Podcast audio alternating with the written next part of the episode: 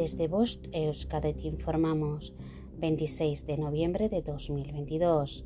Información sobre el estado de la mar en Euskadi.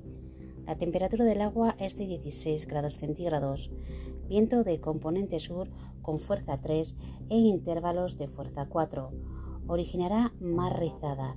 La mar de fondo del noroeste levantará olas en torno a 2 metros y medio de madrugada, bajando durante el día hasta situarse en torno a 1, 1,5 metros por la noche.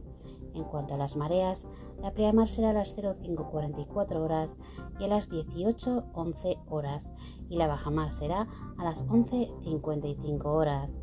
Te recordamos que existen avisos en vigor por riesgo marítimo costero. No te olvides de consultarlos antes de plantearte embarcar. Fin de la información.